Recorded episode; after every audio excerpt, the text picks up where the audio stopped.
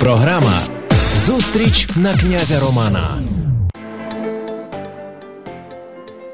Вікторія Мацькович традиційно разом з вами нині у нашій студії на князі Романа дуже цікавий, ерудований і талановитий Андрій Дахній, доктор філософських наук, завідувач кафедри історії філософії Львівського національного університету імені Івана Франка і сміливо можу сказати, подкастер Львівського радіо. Вітаю, пане Андрію. Дякую е, за представлення. Вітаю вас.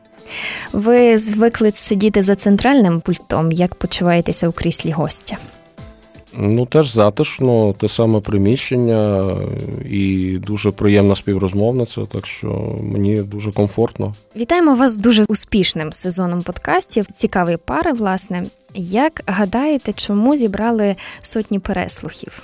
Ну, можливо, все-таки в нас універсальні теми були, які торкаються, як кажуть, в таких випадках всіх і кожного, чи потенційно можуть торкатися всіх. А я думаю, що тут вікова така прив'язаність не існує. Тобто, скоріш за все, і молоді люди, з якими я частіше маю справу в університеті, і, можливо, люди зрілого і навіть похилого віку могли щось знайти, тому що в цих лекціях порушувалися ну, достатньо різні теми, е, загальні, причому. Інколи були теми несподівані, як для викладача філософії, можливо, там своя аудиторія збиралась на кшталт там філософії футболу, приміром. Тобто, я думаю, ця широта тем і те, що все-таки мені завжди хотілося говорити якомога більш доступно, не знаю, чи завжди це виходило. Можливо, це передумова того, що е, подібного роду пари, які були цікаві, чи може інколи менш цікаві, викликали певний інтерес. Ви знаєте, у мої студентські роки якось так повелося, що е, філософія е, була дуже нудна, при тому, що було дуже багато людей, які хотіли її вивчати. І, ну, на жаль, так ставалося. А як гадаєте, чому? Чому дуже багато хто вважає цю дисципліну нудною? З чого це починається? Де є оцей конфлікт? Де він зароджується? Знаєте, я думаю, тут передусім треба зважити на декілька обставин. Перша обставина суто історична, вона вашому поколінню менш відома, а поколінню ваших батьків.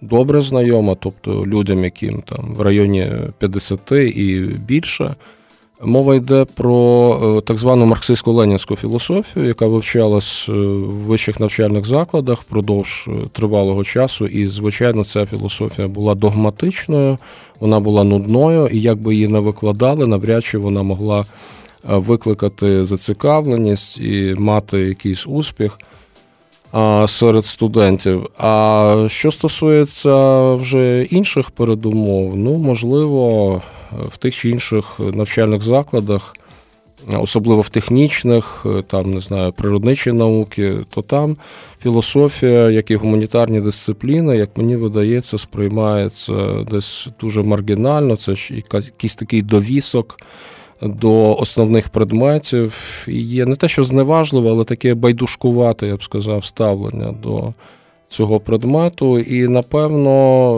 ну, якось за залишковим принципом все відбувається, тому, можливо, нема достатньої мотивації ні викладачів, ні в студентів. Ну, я так припускаю, мені важко судити. Але принаймні ми не маємо тих е, проблем, які були от знову ж таки для покоління теперішніх там дійсно 50 чи 60-річних людей, які знали іншу філософію, її просто іншою іншою не могло бути. А, Звичайно, плюралізм, можливість читати ну, дуже різні курси. Вони зараз є ці можливості. Є в різних е, вищих навчальних закладах так звані дисципліни вільного вибору студентів, в тому числі це філософські спеціальності. Я впевнений, що студенти можуть все-таки багато цікавого почерпнути. Тобто, ну, це... в Європі дисципліна належить до блоку обов'язкових. Залежить в Європі дуже по-різному, Вікторія. В першу чергу, от Франція виділяється. У Франції філософію вивчають навіть в середній школі. Власне, так. А в деяких гімназіях, скажімо, в Австрії теж е, впродовж тривалого часу читалася філософія, ну і не тільки там. А в нас трохи інакше, і в нас філософія це те, що от е, ну, десь на першому курсі, десь на другому починають вивчати по-різному. Але такої культури вивчення, як в багатьох європейських країнах, на жаль, у нас немає. Ну, знову ж таки, Я дуже часто апелюю до цього пострадянського чи радянського ще досвіду. Ну, справді тут є такі обмеження, які, звичайно, не сприяють е, справі такого заглиблення філософської проблеми. І, можливо, за інерцією дещо і залишається від цих часів, тим більше, що в деяких наших вишах е, все-таки ніде правди діти, ще є викладачі, які е, ну, за інерцією викладають так, як викладали в радянські часи. Ну, це теж правда. А що взагалі зараз із програмою? Е, Наскільки вона цікава, так? І чи потребує корекції трохи?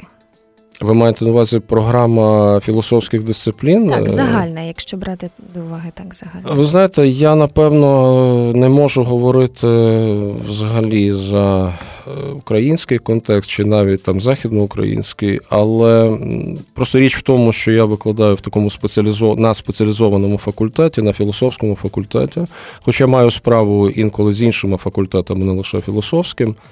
Але знову ж таки я повертаюсь до цього. Є ось ці так звані ДВВС, дисципліни вільного вибору студентів, е, де е, відповідно е, можна читати філософські дисципліни, і там записуються студенти дуже різних факультетів, і це другий, третій курс.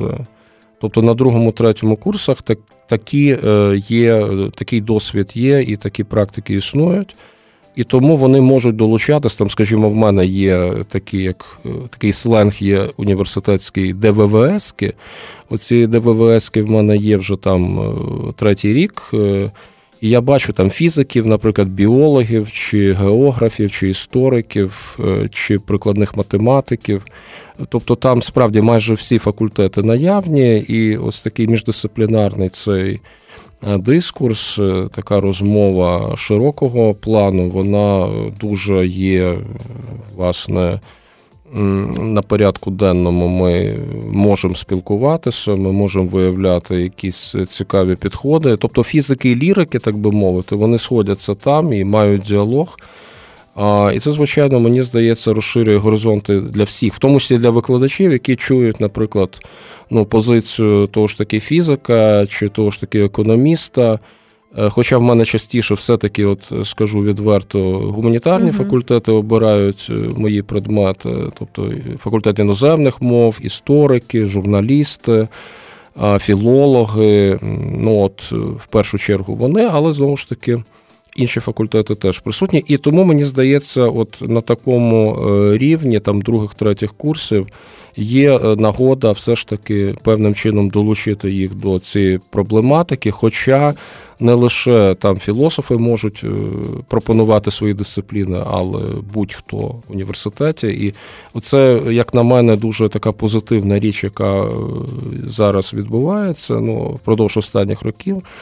Самі студенти обирають, і викладачі в цьому сенсі вони змушені рахуватися саме із е, зацікавленням студентів і вибором студентів. Там.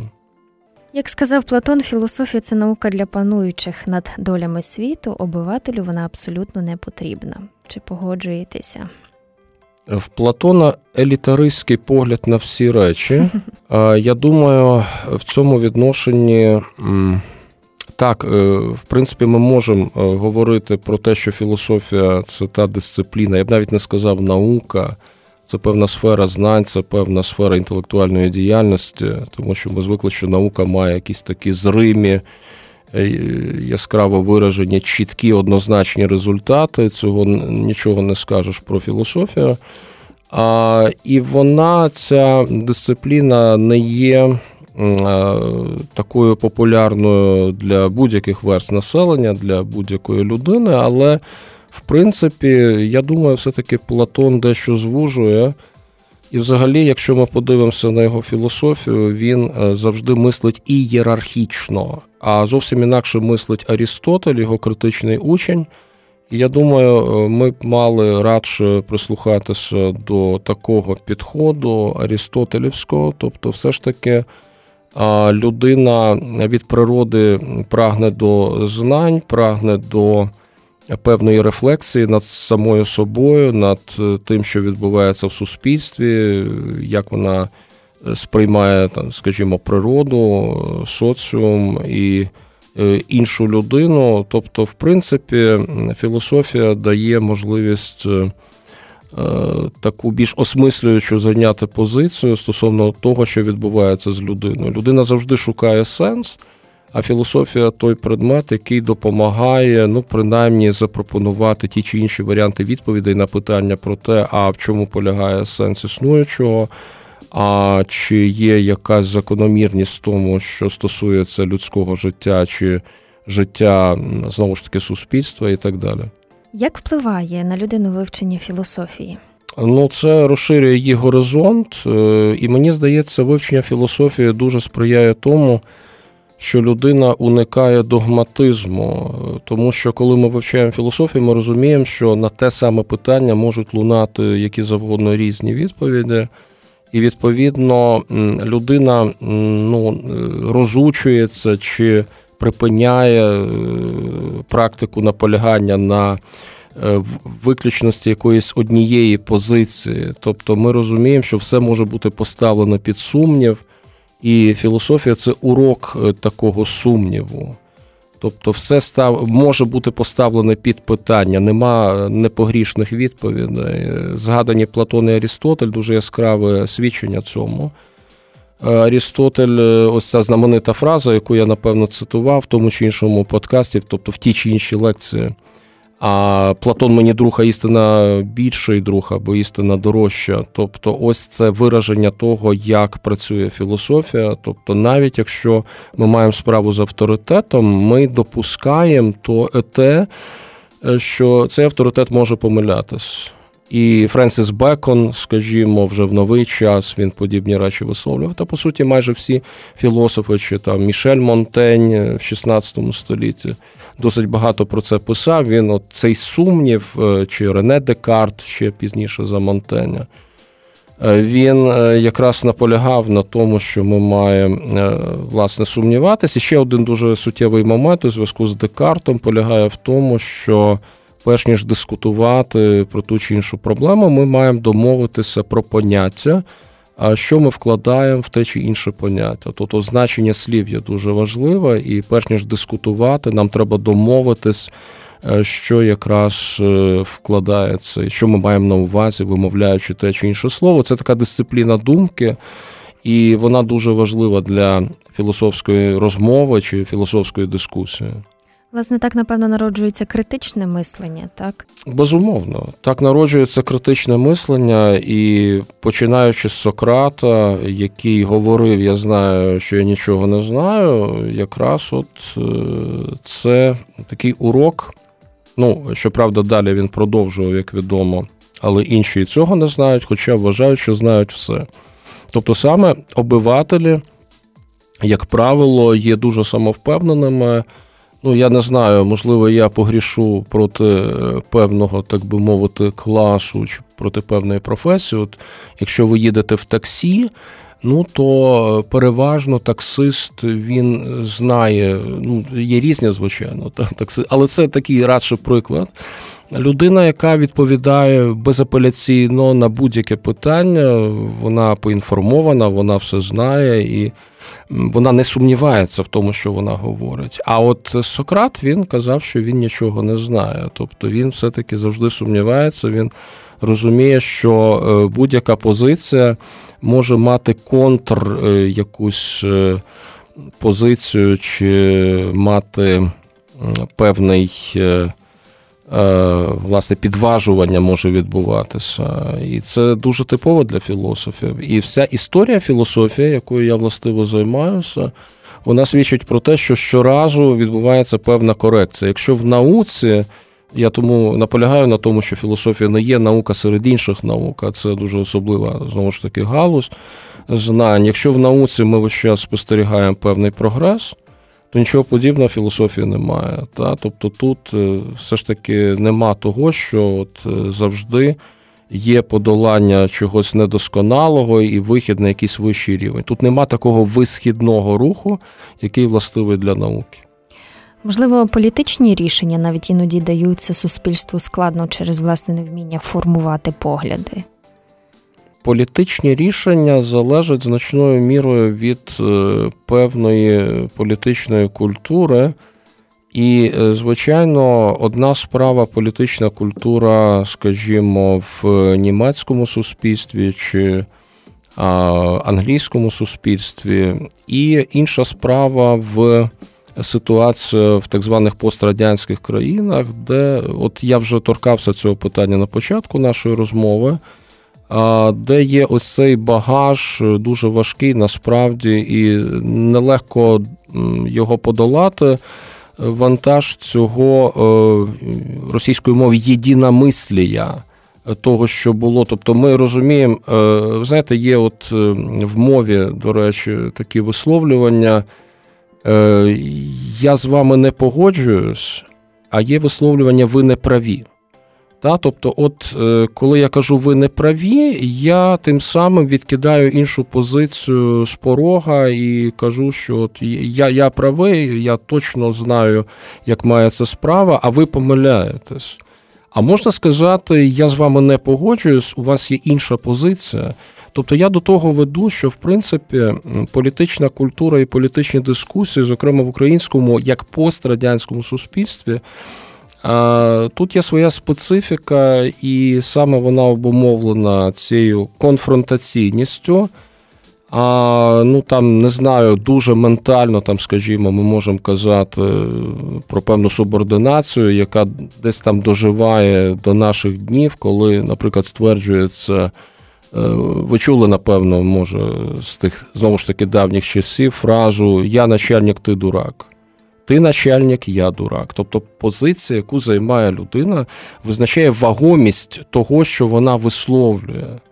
І відповідно, ти не правий, чи ти не маєш слушності, це от така конфронтаційна модель і е, вважання, що я знаю, а ти не знаєш. Я маю рацію, ти не маєш рацію філософи вчать тому, аби завжди е, такого роду підхід е, відкидати. Е, завжди можна знайти якесь раціональне зерно в будь-якій точці зору, і треба лише прислухатися. Чи вистачає нам цього терпіння, цієї снаги? Я не впевнений.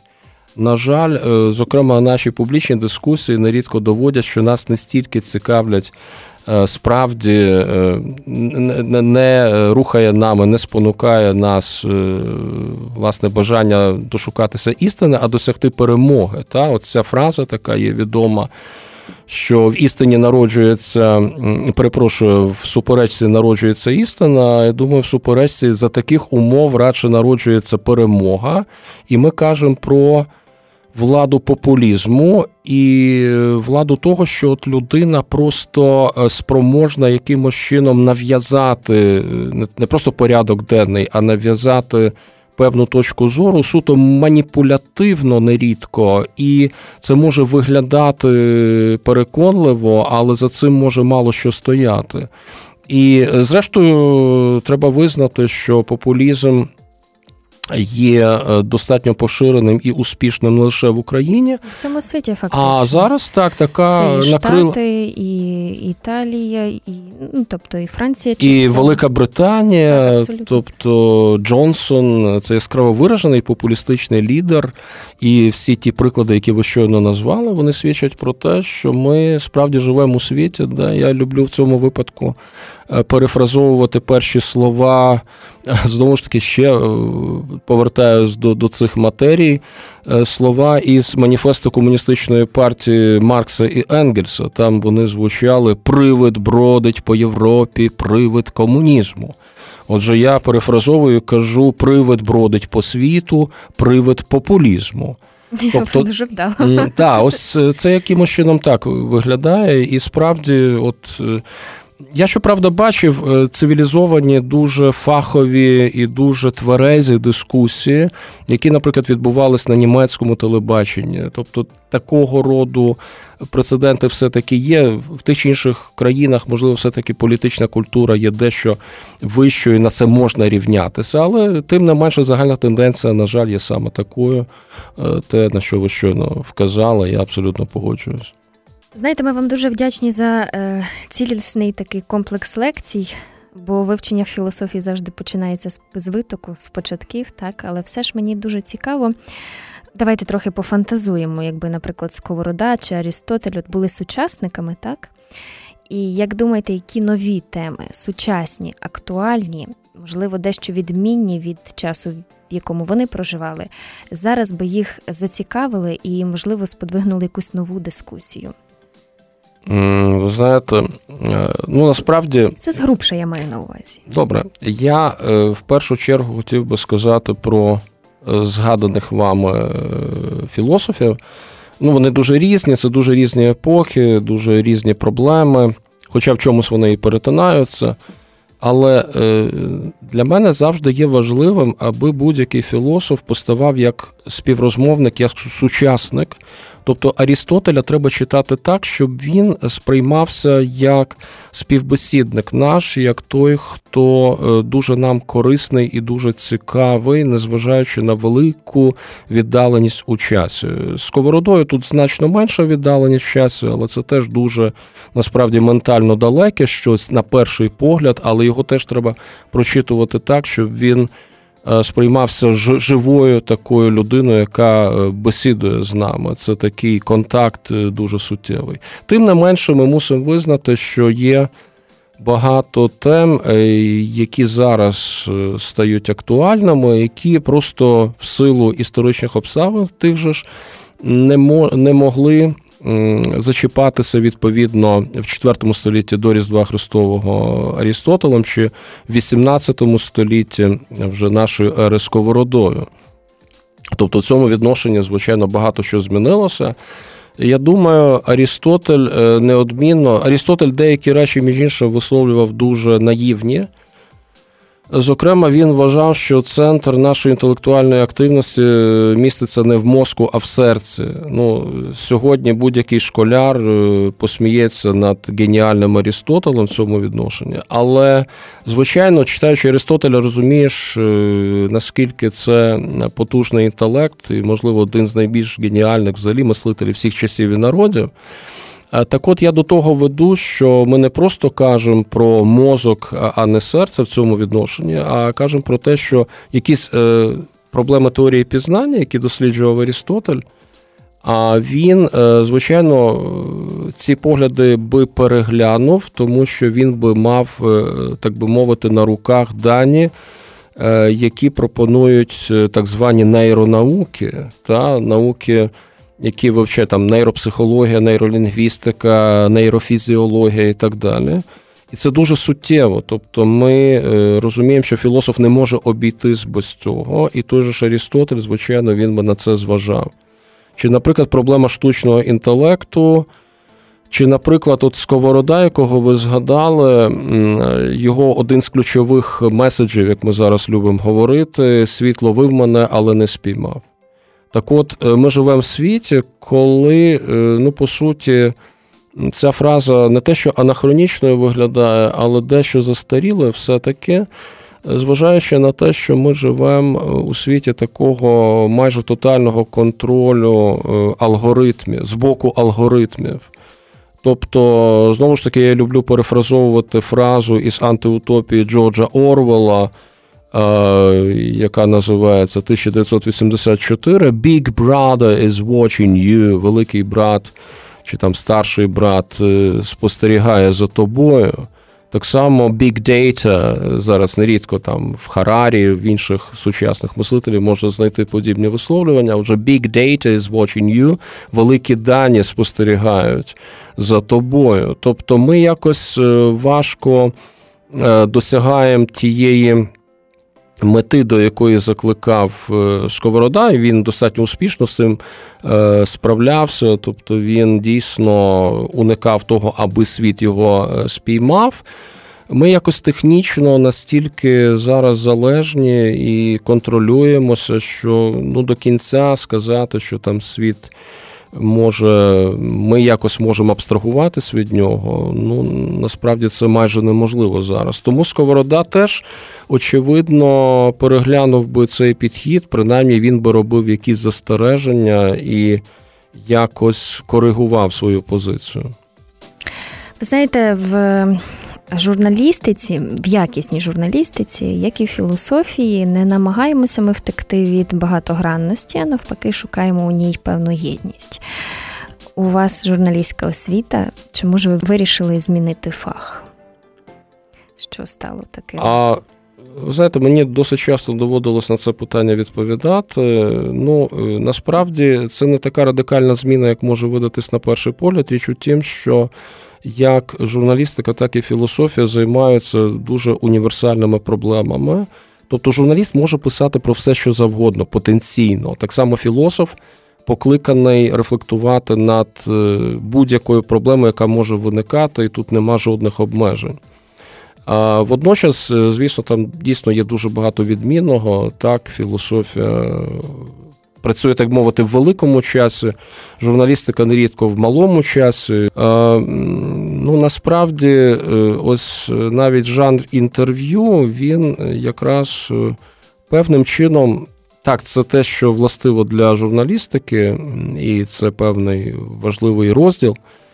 Але разом з тим, е, коли ми кажемо про розмову, то ми не можемо не повертатися, ну, хоча б е, генеалогічно, там досліджуючи витоки, до того ж таки Сократа, який вказував на е, цей діалогізм в пошуку істини. Тобто, очевидно, будь-якого журналіста цікавить, аби його читачі, слухачі, там той реципієнт його продукту, так би мовити, вони повинні якось все-таки отримати такий е, дуже стереоскопічний погляд на речі, і не не такий тунельний має бути погляд. Та? І ця розмова, яка дозволяє виявити певний предмет е, нашого інтересу, вона певним чином е, об'єднує і журналіста, і філософа, тому що розмовляючи, ми певним чином коригуємо е, свою попередню вихідну позицію.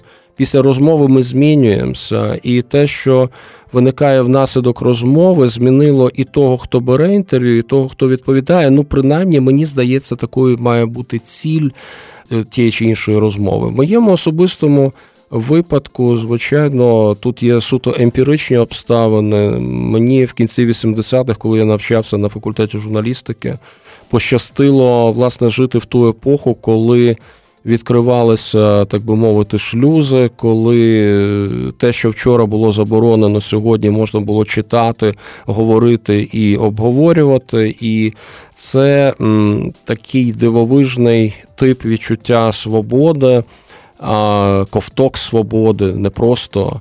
І, звичайно, сучасній людині, сучасній молодій людині це важко до кінця збагнути.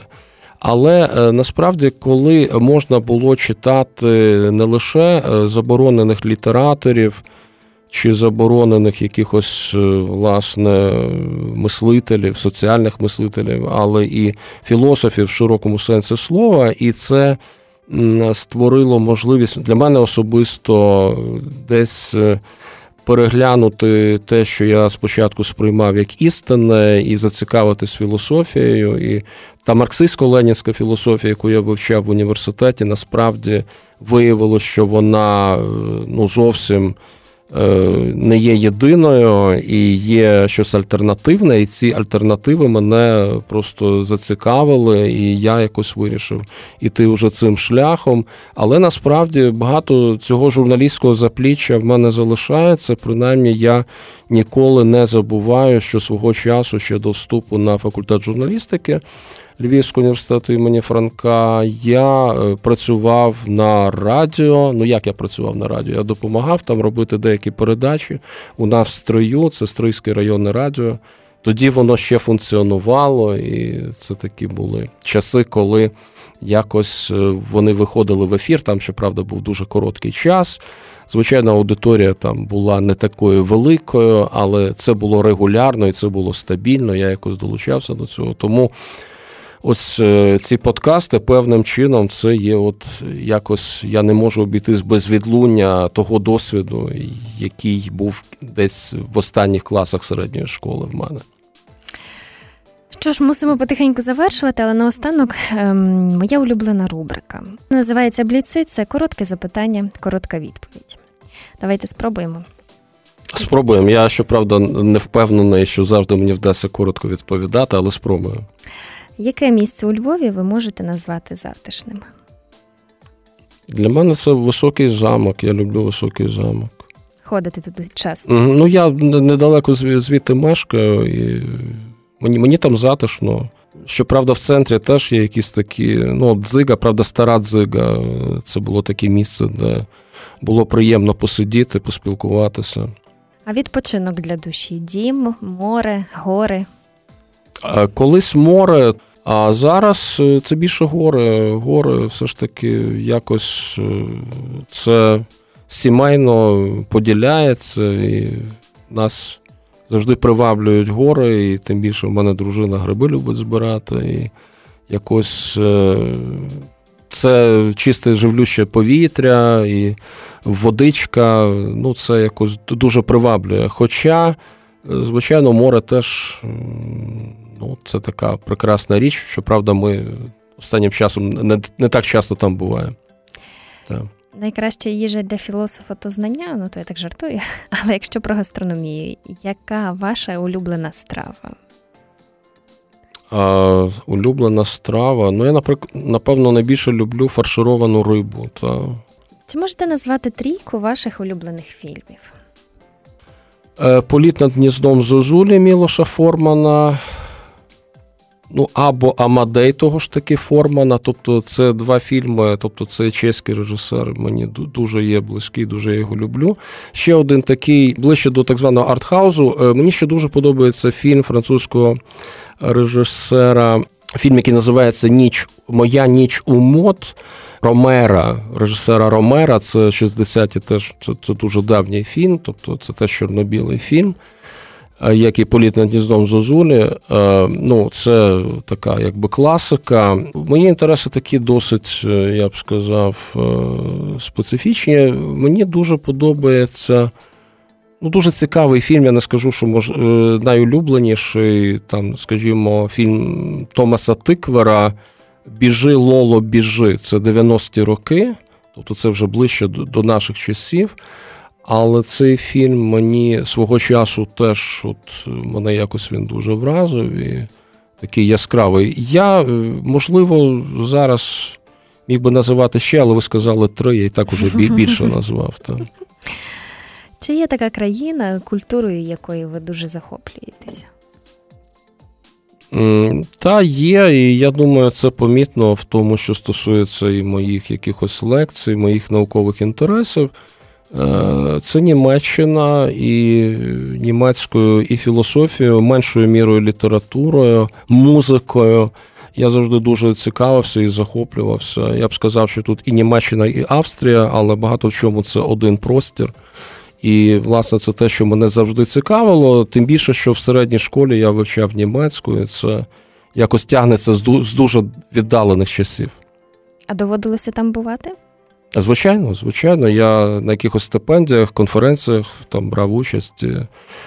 Німеччина, Австрія для мене найближчі країни, що стосується так, ментальності і почування себе, ну не те, що як вдома, але в якійсь дуже такій е, близькій е, атмосфері, такій спорідненій мені. В контексті ваших лекцій е, про футбол, в якій ролі бачите себе на полі?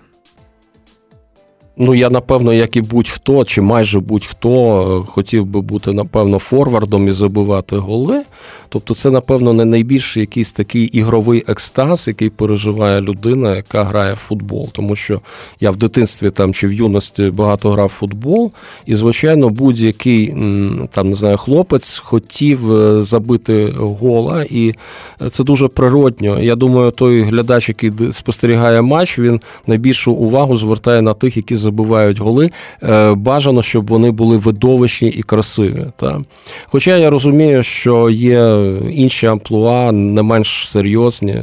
Воротар дуже важлива. Але я би, напевно, хотів робити саме це. Ну, це так, десь е, в межах уявного такого. Зараз я менше цим займаюся, зрозуміло.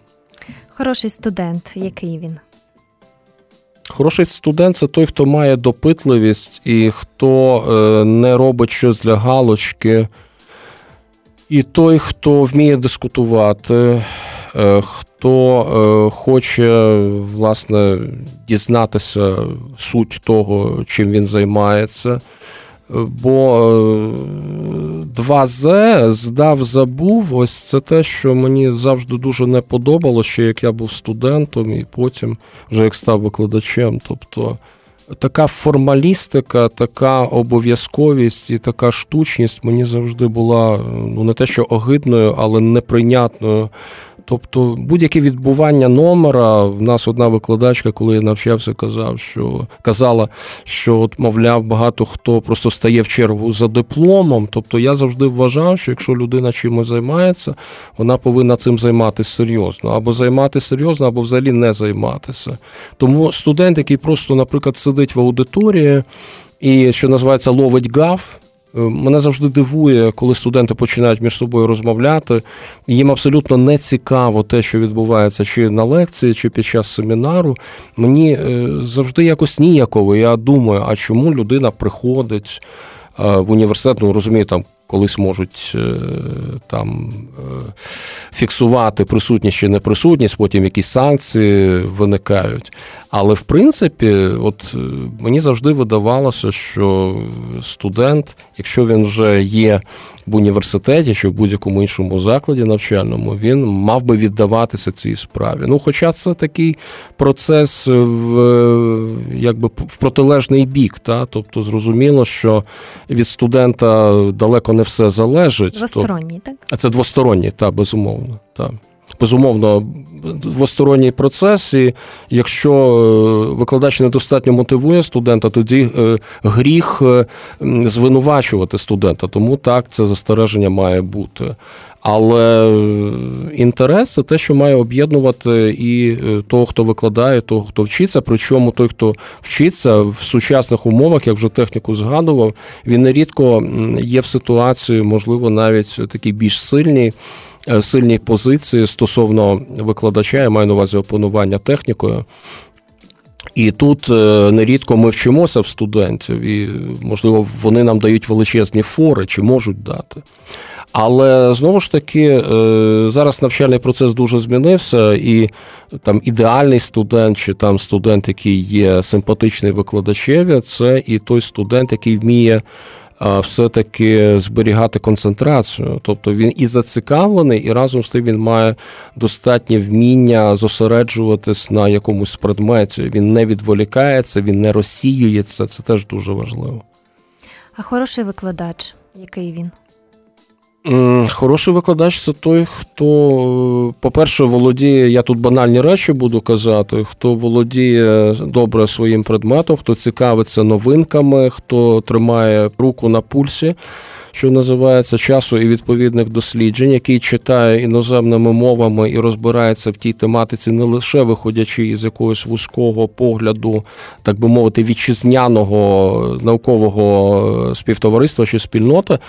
А відповідно, це той, хто вміє зацікавити і донести якісь, можливо, складні речі е, простими словами, тому що все-таки студент е, теперішній це людина, яка може черпати з дуже різних джерел, і той, хто, як я вже щойно казав, може легко втрачати концентрацію, а викладачеві треба навчитися цю е, концентрацію зберігати якомога довше. Ну і відповідно це не байдужість викладача. Викладач не повинен формально підходити до виконання своїх обов'язків. Ну, можливо, це не весь перелік, але ну от основне принаймні. Що ж, ви без сумніву хороший викладач не лише університету, але й нашого радіолекторію. Бо коли інші намагаються зібрати десятки студентів на заняттях, ваші лекції онлайн і без примусу слухають сотні. Андрій Дахній, гість сьогодні на князя Романа. Дякуємо за розмову. Сподіваюся, є про що подумати і вам, і нам. Дуже дякую, Вікторія, за запрошення і дякую за дуже милу бесіду. Спасибі вам. Так, мене звати Вікторія Мацькович, і я прощаюся з нашими слухачами. До зустрічі на князя Романа. Програма Зустріч на князя Романа.